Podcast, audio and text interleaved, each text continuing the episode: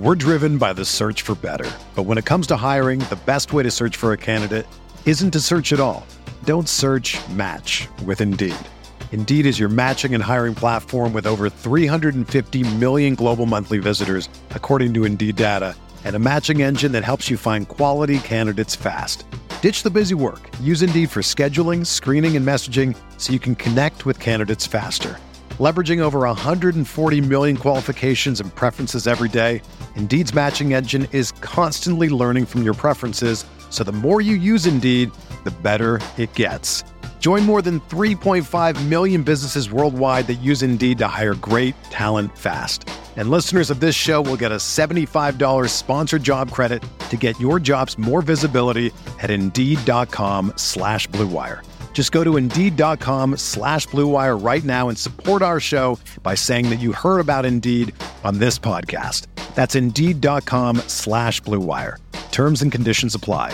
Need to hire? You need Indeed. Everyone is talking about magnesium. It's all you hear about. But why? What do we know about magnesium? Well, magnesium is the number one mineral that 75% of Americans are deficient in. If you are a woman over 35, magnesium will help you rediscover balance, energy, and vitality. Magnesium supports more than 300 enzymatic reactions in your body, including those involved in hormonal balance. From functional medicine doctors to mental well being and female hormone experts, we all know that magnesium is the one mineral to improve all aspects of well being and health. But which one? Magnesium Breakthrough from Bioptimizers, the trusted choice recommended by leading experts with seven best absorbed forms of magnesium to ensure your body receives the support it needs for overall well being. Go to bioptimizers.com slash balance today and use code BALANCE10 for 10% off. Support your journey to wellness at B-I-O-P-T-I-M-I-Z-E-R-S dot com forward slash balance. Magnesium Breakthrough from Bioptimizers, your foundation to optimal health and vitality. The baseball season is go, go, go. It's nonstop, relentless for every night, six straight months, and then hopefully another month in October. You also have work, friends, family, and a million other things going on. That's when you reach for a Coors Light. It's made to chill. There's only one beer out there that's literally made to chill, and that's Coors Light. I mean, the mountains on the bottles and cans even turn blue when your beer is cold. Is there anything better than opening up your refrigerator after a long day, seeing that icy cold Coors Light can or bottle in your fridge? The answer is no, there's nothing better. That's why when it's time to chill, you choose Coors Light. It's mountain cold refreshment made to chill. Coors Light is the one I choose when I need to unwind. So that's why when you want to hit reset, reach for a beer that's made to chill. Get Coors Light in the new look delivered straight to your door with Drizly or Instacart. Coors Brewing Company, Golden, Colorado. And as always, celebrate. We are breaking down all aspects of Yankee baseball. This is the Bronx Pinstripe Show with your hosts, Andrew Rotondi and Scott Reinen. Let's go.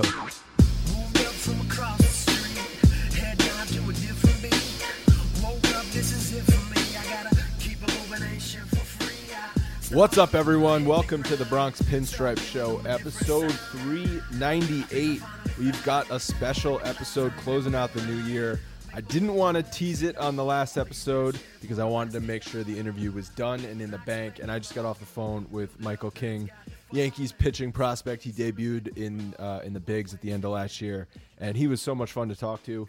I think you guys are going to love this interview. He's he's deep on pitching analytics and mechanics and adjustments. And I think you know he spoke very highly of uh, Cressey Sports Performance, which is Matt Blake uh, connection and, and all that kind of stuff.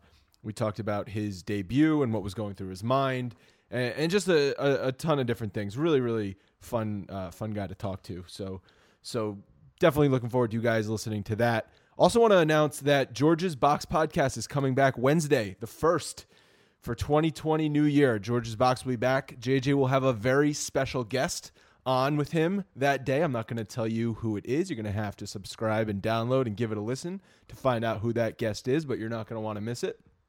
And, um, you know, Scott and I will continue to be doing our thing on a weekly basis, hopefully, get more of these interviews out and one off episodes um, in your feed so you can enjoy them uh, over the holidays.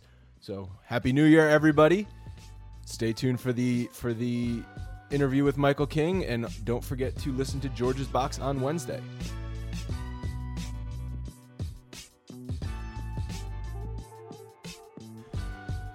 Joining the podcast now is Michael King. Happy to be bringing him on. He's a fellow Rhode Islander. I talk about Rhode Island many times on this show because it's a small state, so I got to represent. You are one of the few uh, baseball players to make it to the majors from Rhode Island. Michael, what's up? Nothing much. Rhode Island's the best state in the world, so I, I appreciate you repping. Yeah, yeah, it's the best state and for for many things, and then also maybe the worst state for a lot of things. But we, we won't get into that. Um, yeah, it's like that's why when Rocco when the Yankees played the Twins in the playoffs this year, I obviously wanted the Yankees to to kill them, which they did. But a part of me was happy for Rocco Baldelli to have some success. Oh yeah, and I, I don't know if you know him at all. He's such a good dude. Uh, he kind of became a mentor to me when I was in college because um, it was his younger brother Dante that was looking at Boston College when I was there, and uh, so that's when I first met him. And he's just like really relaxed, chill guy, and so willing to help. And so I was only, I think I was, I think it was my junior year at the time when I met him, um, and actually had like in-depth conversations with him. And I, you could totally tell that the Twins were going to be great with him just because of, of the leadership that he has and just the mentality that he takes into the baseball game. So I'm happy for him too. That's awesome. Did Did you have a connection there because of Hendricken? Because I know you went to Hendricken. He was there a while before you, but he's probably takes a lot of you guys. You know, take some time to uh, take you under their wing. Yeah, yeah. I mean, that, that probably was the initial um, time that I met him was kind of through Hendricken, um, but I never really. It, it, I, I probably was too young to even realize who he was, um, or like be able to ask him intelligent questions yeah. where he can actually help me out because he was so so much more advanced than I was at the time.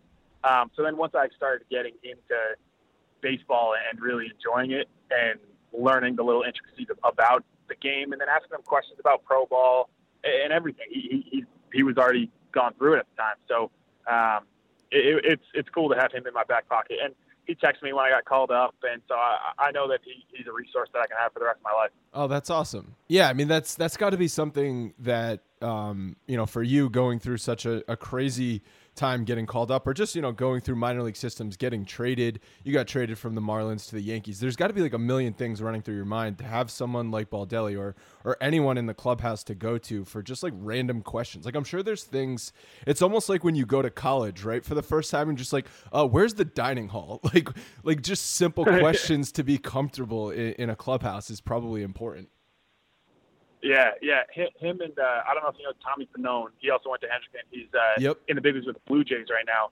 But he, so he, I actually played with him at Hendricken. He's a year older than me, um, and so he also got he got called up last year for the first time in 2018, and um, uh, so he's another resource that I had. So Hendricken really opened the door uh, to a lot of these guys for me, um, and so yeah, I, I owe Hendricken a lot more than than they think. Yeah, yeah, they always killed us. I was I was with Tollgate, and the the one time the one time I got on the field to play them, we got we got destroyed. You know what I wanted to ask you? So when you were in school, did they still have the grass base paths? Uh, yes. What what is that about?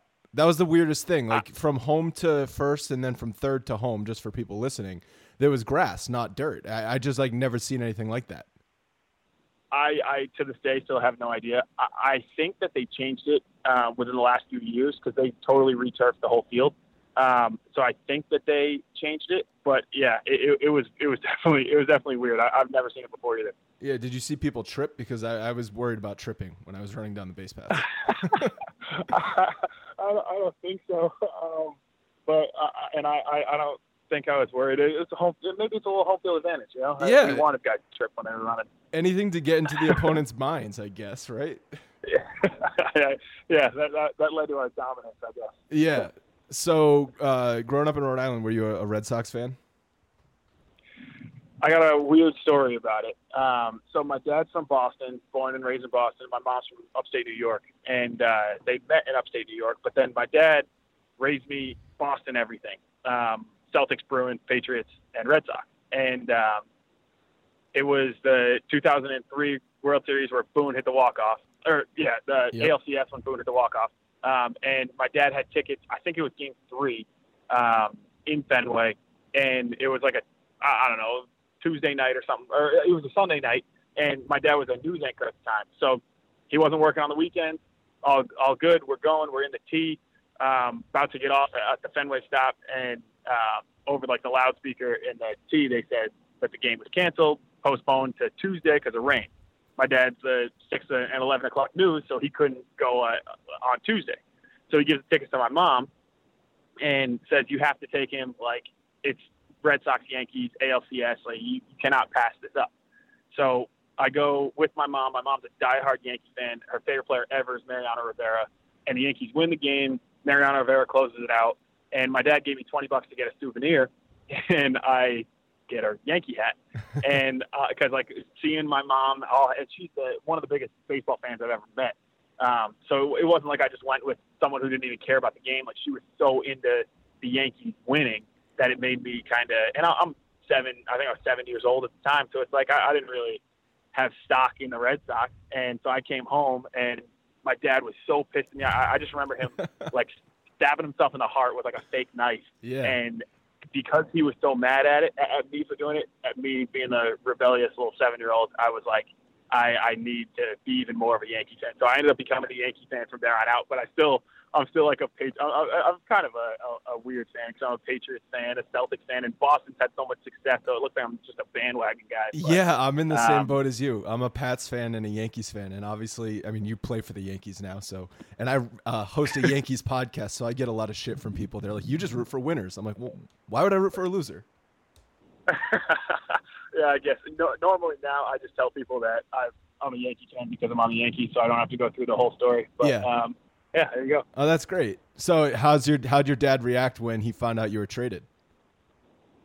His, his big line is "blood's thicker than dirty water." You know, like how the whatever Boston yeah. dirty water, whatever. So um, that's his big line. Um, and I thought it was going to be a while because uh, at the time I got traded, I was only in low A with the Marlins. Um, so I really hadn't made a name for myself within the Yankee organization or anything. So I was thinking that it was going to take a while for him to transfer over. And I know my sister's boyfriend's a huge Red Sox fan, and he said, "I'm not putting a Yankee shirt on until you're in the big leagues with them. Like I'm going to root against them even more now, uh, whatever." And I'm telling you, it was like the quickest change I've ever seen. And my dad now wears like a Yankee hat everywhere. My sister's boyfriend wears a Yankee hat everywhere, and they totally transformed. So I, I got a good I got a good supporting staff behind me. So yeah, I, am trying to put myself in those shoes. Like, I can never picture myself wearing a Red Sox hat, but maybe if my future son ends up playing for the Red Sox, that would be the only scenario in which I'd do it. yeah. So, uh, and obviously, I don't mind. I, I think growing up, I mean, honestly, I, I would want to be on, on the Red Sox or the Yankees. Obviously, Boston would be cool just because it's really close to home. Yeah. Um, but then I, I and I always dreamed of making my debut in like the in Fenway playing for the Yankees because I think that that rivalry, that setting would be unbelievable to play in. And I, I haven't experienced it yet, but I, I just think that that would be so fun to do. So I, that's that's one thing I'm really looking forward to is playing in Fenway with pinstripes on. Yeah. And um, so you you you made your debut in Texas, and so you were called up, and then you had to wait like a week and a half, right, before you actually got in a game. That's got to be the yep. most nerve wracking thing I can possibly imagine.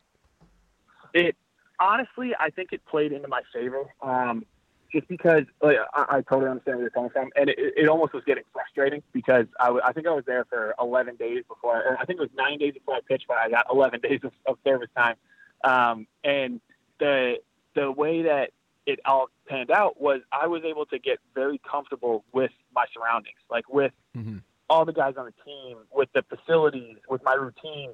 I ended up really honing in on it.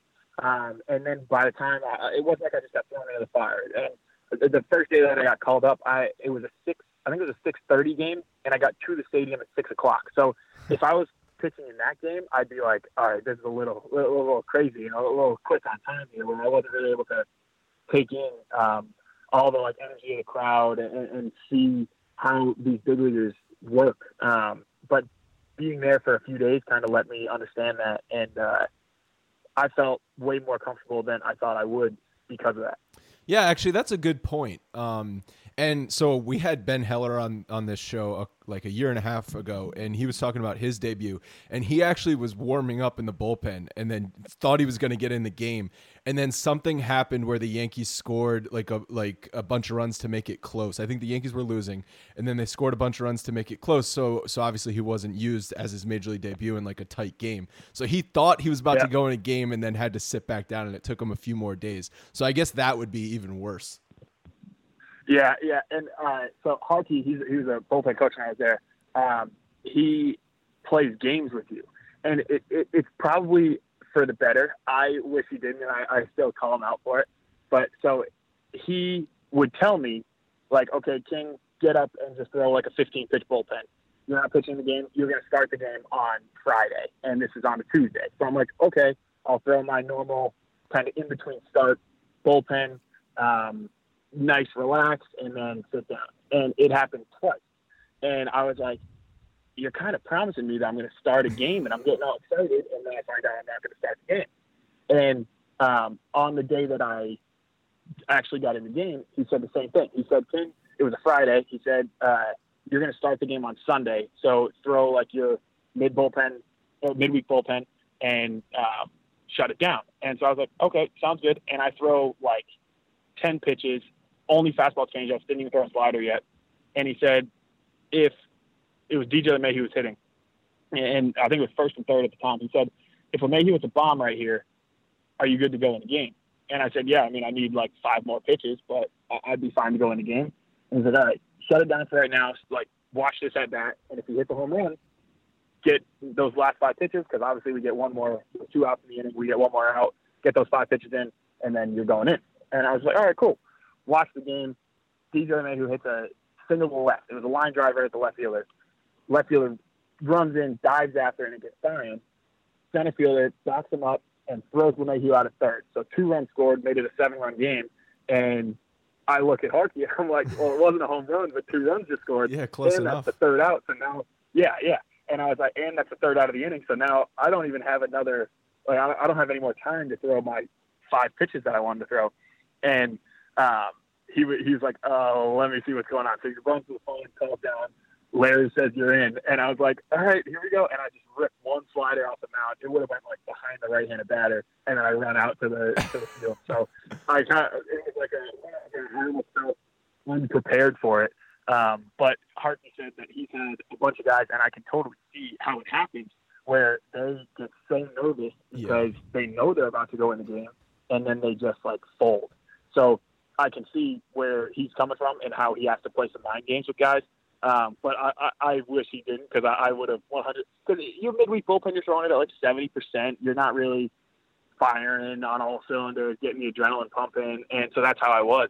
Um, but he was saying how he does not want people to get that adrenaline pumping because then it gets too much for them to control, um, and then they totally crumble when they're out there. So I, I'm, I'm happy with my experience, but um, I wish I had a little bit more preparation. Yeah, that's an awesome story. Yeah, and I, I could actually see how that's the best method to go about it. So you're not thinking about it, you're just focused, you know, you don't have to get inside your own head for it. But that run from the bullpen must be surreal. Just like what's going through your mind as you're running into the mound. Yeah, I, I had a lot of people um, tell me that they were most nervous about tripping on their way in because it's the first Yeah. time, and, and it's such a long run. Kind of I'm like, me oh, running on the Hendricken field. Yeah, now you know we're in the same boat here. exactly. exactly. So I, I wasn't. I wouldn't have thought about that until I, it was like Justus Sheffield was telling me that was the one thing. The whole every step he was like, "Do not trip, do not trip, do Yeah. not trip." Um, so now that was that was like the one thing going through my head, and then I was also thinking the only time that I was ever nervous for a game was my first outing in college. I remember we were in um, California playing at uh, University of Santa Clara, but we were actually playing at University of Nevada, and I remember being on the mound my freshman year with like my knees shaking. And I couldn't see the signs and I thought I was going to balk because my knees were shaking. And that's how I felt uh, that's how I thought I was going to feel um, when I was out on the mound. So the whole run in I'm like try to calm down try to make sure that your knees aren't shaking because you don't want to be balking in your first appearance in, in uh, the MLB so Yeah. I was thinking that all this would happen, and then once I got on the mound, and Romine met me out on the mound because he never has caught like he I've never played catch with him. I never threw a bullpen to him, so he needed to know what I threw. So I I was just telling him like, okay, I, I got two seam uh, slider changeup, went through everything, and the first pitch in my warm ups, I felt totally comfortable and just like I don't know, it's what I've been doing my whole life, and uh, and that's kind of the mentality that I had. So I was fortunate enough to not have that nervous, like those knees shaking and everything. So yeah, it, it was a, a, fun experience, definitely. Yeah, that's funny that you mentioned the trip thing because yeah, just those little things you don't think about. Because um, you, like you said, you've thrown thousands of pitches in your life. You can do that, but it's all the you're not used to the forty thousand people or however many people were there watching you, plus everyone on TV. Did you have people? Uh, did you have family at the game, or were they watching at home? Unfortunately, no. So uh, when I first got called up, we were in New York, and so I, I think there were four games in New York, and they stayed for all four games. I had a bunch of friends come to, um, and then we went to Tampa, and it I threw like a, a very aggressive bullpen like the day before we went to Tampa. So I told them there's de- and we only played two games in Tampa. So I said there's definitely no chance I'm going to play in the first game, but possibly the second. But I was like, it's probably going to come down to um, to Texas because we were still fighting with Houston for the uh, home field advantage throughout the playoffs. So I was like, they're probably not going to throw the rookie in pressure situations like mm-hmm. in games that matter. Um, so my mom and dad both thought that uh, I wasn't going to pitch until like Saturday or Sunday in Texas, and it was a Friday, Saturday, Sunday series. And because Friday still mattered, but it was like if Houston won one won that game on Friday or we lost on Friday, then uh, Houston clinched, and then Saturday Sunday didn't matter at all. So they had flights to come in Saturday morning and then leave Sunday night, and I ended up pitching Friday. Mm. Um, but it, it, it, was fine. I know they were disappointed, but um, and I, I I don't I don't blame them. It's that's a, a long trip to get like a last minute flight to Texas and then in, in a hotel and all that kind of stuff. But right. Um, yeah, well, hopefully they, they get hopefully I, they get to see you at Fenway as the first time in the majors. That would be that'd be like you said, oh, ideal. That would be yeah, yeah. That that that would be sweet. So uh, we'll have to try to look at the next year's schedule to plan something. You mentioned you you uh, you know had a little conversation with Romine before throwing. Obviously, he's in Detroit now, so it looks like Higashioka mm-hmm. is going to be the backup. What can you tell us about Higgy because you threw to him a bunch in the minors in, in Scranton? Yeah, they, so it was actually the first time I threw to him. Um, this year as well in, in Scranton. Um, and I absolutely loved working with him. He, he's one of those guys. He has like the driest sense of humor, but the funniest, like wittiest one-liners. And so it's like he'll just be part of the conversation. And he's just a great guy to have in the locker room. Um, and then his catch, like he, I think he led all of AAA in getting pitches, like pitches that were out of yeah, strike zone. He's he's a fantastic um, pitch framer, which is one of the things the Yankees were talking about why they trust him as being the full-time backup now. Yeah, exactly, exactly. And um, I'm I'm a very like cerebral pitcher. I love knowing everything about the guys that I'm I'm throwing to, like the the hitters and everything. And um, very rarely do I get a catcher that is also into it just as much as I am. Um, and I don't mind that because then there's kind of, there's no um, kind of like controversy of he sees one thing in a hitter and I see a totally different thing. So there's no conflict of like I want to throw this, but he wants me to throw a different one. So um, Higgy was one of the first guys that I worked with that did a lot of homework, and I didn't know how he was going to go over, and I ended up absolutely loving it because now there were so many things that a catcher can see that I can't see, whether it's uh, a verbal cue that, that a hitter actually says something under his breath about some pitch, or a different movement that I can't see from 60 feet away, but he's literally right next to him that he can see. Um, and then having the trust in him and building that trust made my job so much easier. Um, so I still obviously do all my homework, but there I put a lot more trust in him um, because not only is he seeing it live in game, but he probably already caught that same team, same lineup the day before, so he knows all their tendencies from what they did uh, yesterday, just like they're doing today with, with me pitching. So mm-hmm. having Higgy, I, I absolutely, I absolutely loved him, um, and I, I know he's going to be great in the in the big league this year uh, for a full year. Yeah, that's that's really interesting. So you go you you do your homework. You go in with a plan of attack. So how much is it? All right, I know how I'm going to attack this hitter, but then on the fly making adjustments based on what you've seen so far in that game, or maybe you don't have your slider that day, so you're going to be going to something else. Yeah, I mean that basically that's that's a game of baseball. Exactly what you're talking about. So honestly, it's it's hitters adjust to the pitcher, and then once the pitcher realizes that he adjusted to me, I then have to adjust myself. And um, and then totally, there there might be in ten starts, I might have all three of my pitches twice.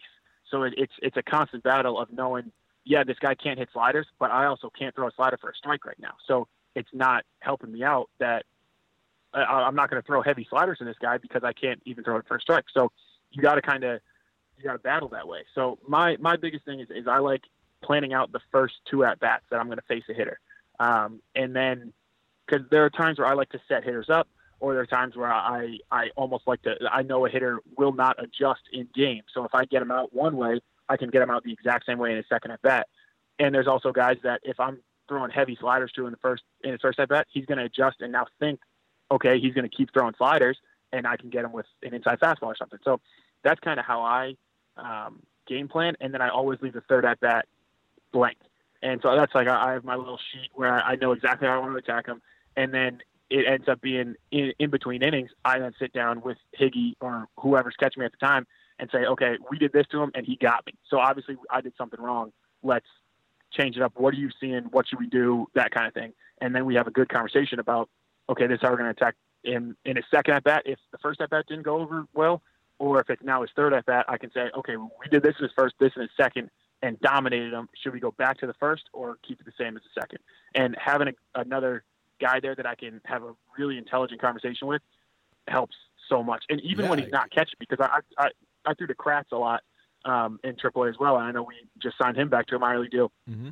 Even like Kratz is also awesome, but now it's just having a guy that's in the dugout that is also a, like a cerebral mind like that. Maybe Higgy caught yesterday and saw the same team, and now I'm throwing a Kratz. So now all three of us are having a great conversation about how to attack hitters. So uh, the Yankees definitely surrounded me with a lot of eh, like smart people, intelligent people that know the game really well. That really helped me um, move through. And that's not even coaches. That's that's all that's all players. Right. And obviously the coaches had a different element. Yeah, and uh, speaking of coaches, so they just uh, hired Matt Blake to be the pitching coach. And I know you have a little bit of a history with him at Cressey Performance, right? Yep, yep. That's what. Yeah, I'm down in Jupiter with with Cressey.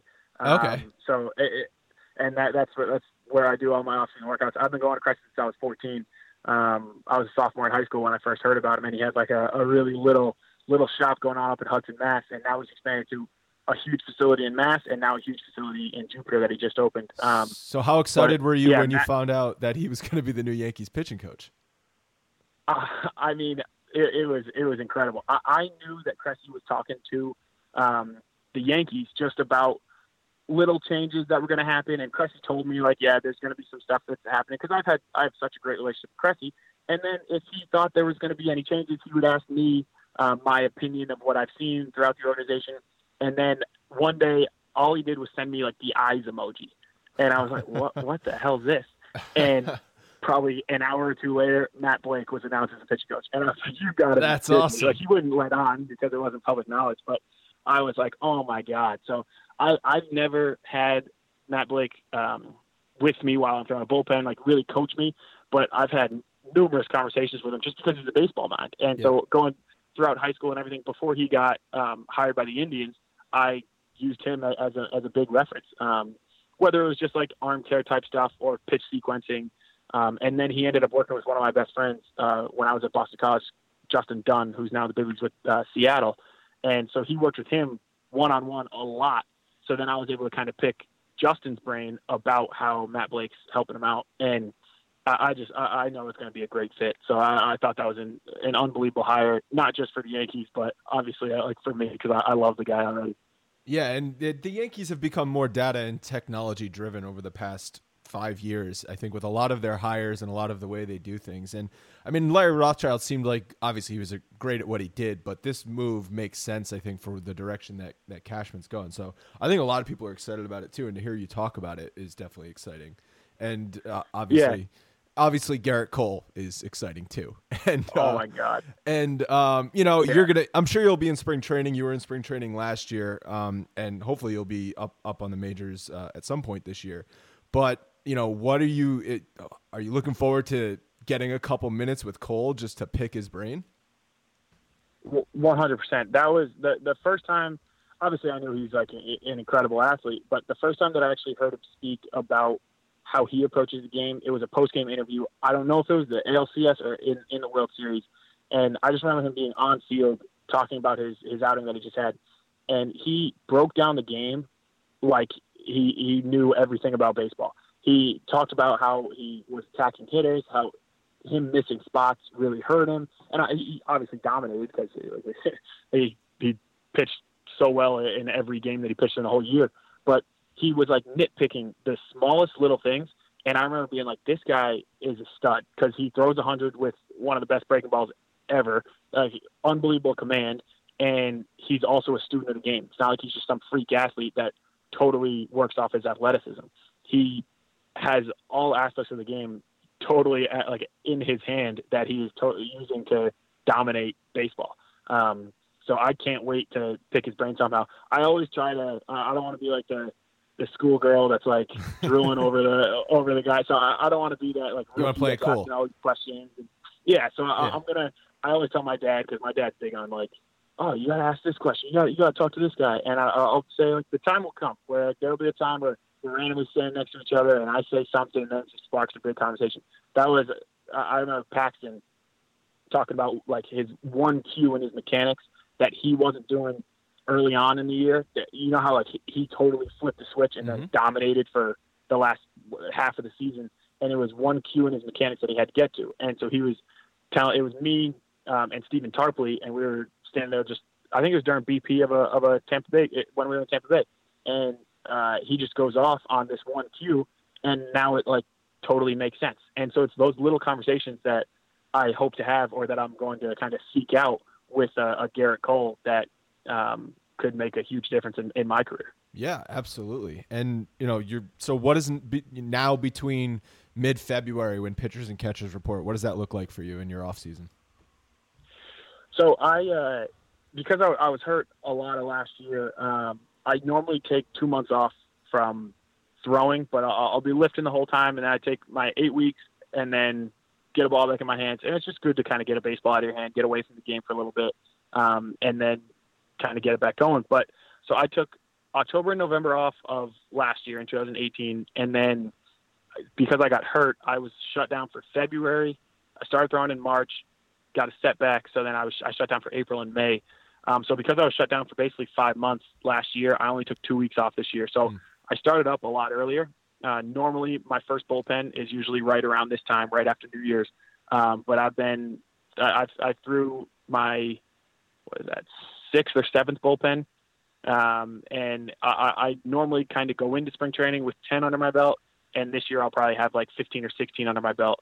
Um, so my, my biggest thing is I'm really working on, uh, my slider right now. And your slider you usually don't introduce into your bullpen routine until like your your fourth, fifth bullpen.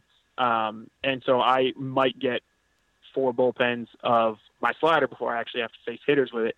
Um, and I know that that's definitely the the worst pitch in my arsenal that I really need to hone in on. Um, and so because I'm able to throw my bullpen, or I started throwing my bullpens earlier, I'm now able to really throw that more.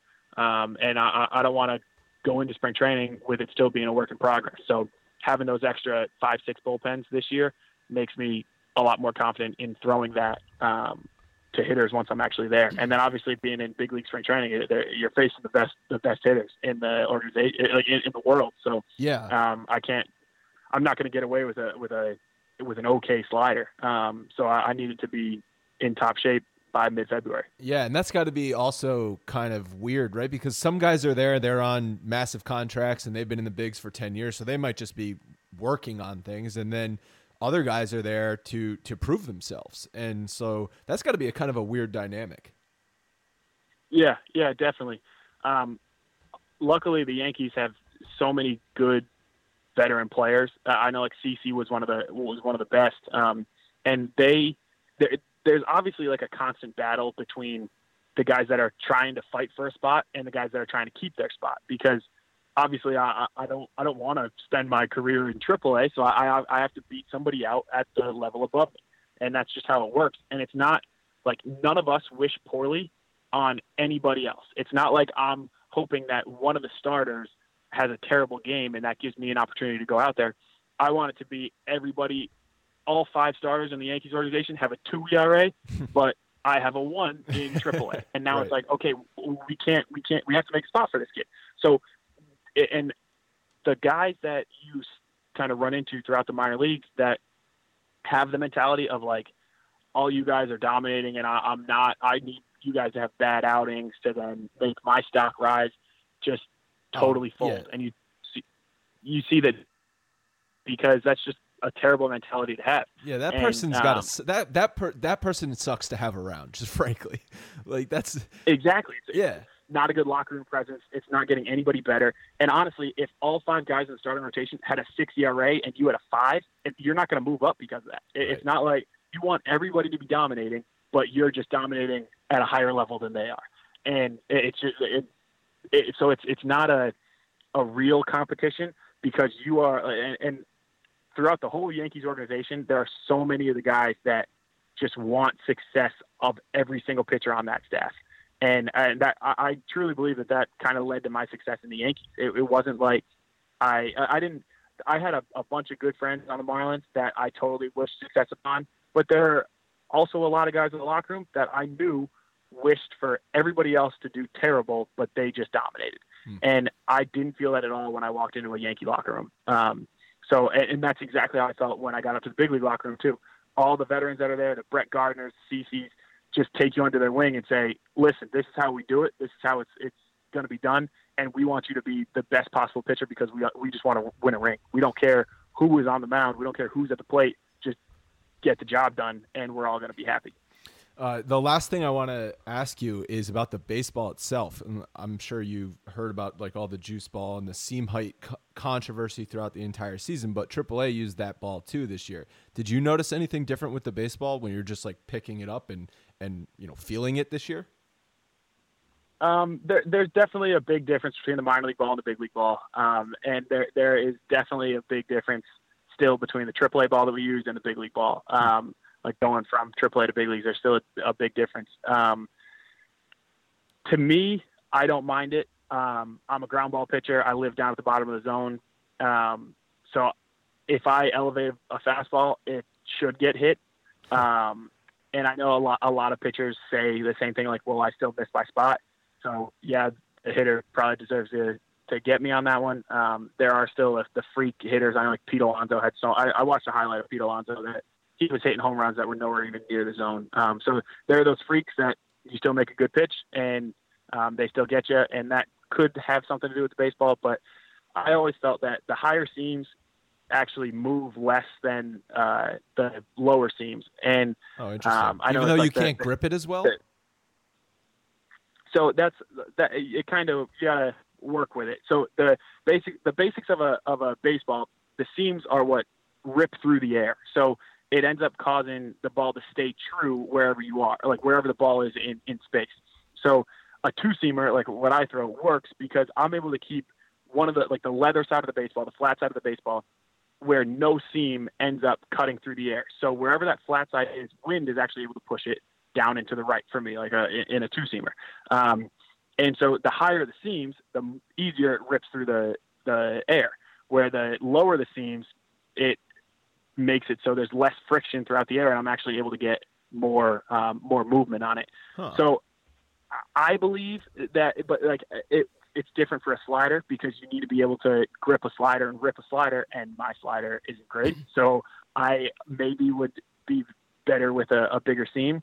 Um, but the distance I think of the baseball is just because when it's wound tighter, it obviously can can go further. So yeah. that to me, I'm trying to look at the positives of it and be like, okay, maybe I can throw my two seamer with a lot more horizontal movement than it I would if it was a um, a higher seam baseball. So I'm going to try to look at the positives of it, but I honestly I think that that's uh, the game of adjustments, like we talked about, where Yeah. if the ball is going to be in the air, going to go further, we got to keep it down or whatever it is. Um, so I got to keep the ball on the ground some way, and and the only way I know is to to sink it and keep it below the knees. Yeah. Well, everyone's just trying to launch now, so even low low pitches, they're trying to just hit in the air, golf out. But Yeah, yeah, and that's where like the pitchers, uh, like yeah, the game of adjustments where it used to be almost swinging down at the baseball because it's harder to get an out on a ground ball. And then I remember, I think it, I was it was when I was in 2016.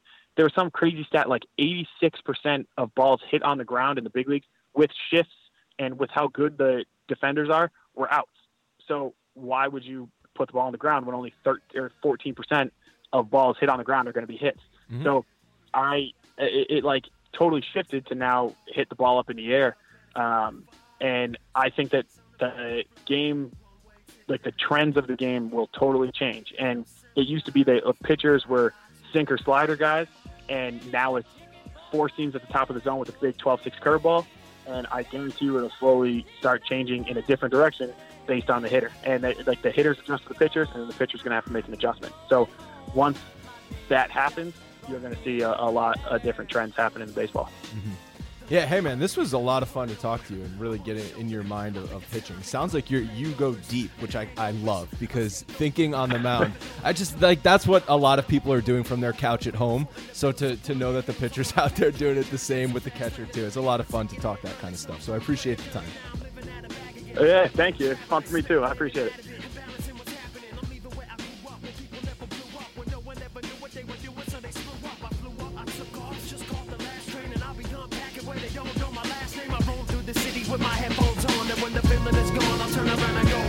Hey guys, thanks for listening to the Bronx Pinstripe Show. Make sure you find us on iTunes and subscribe so you can get all new episodes directly onto your phone. If you do like the show, we'd love for you to take a minute and give us a five star rating and review in iTunes. It really helps us out and allows us to create more shows. We're on Twitter at Bronx Pinstripes and the same on Facebook. You can always find us there talking Yankee baseball. Thanks again, guys, for your support. Really appreciate it, and go Yankees.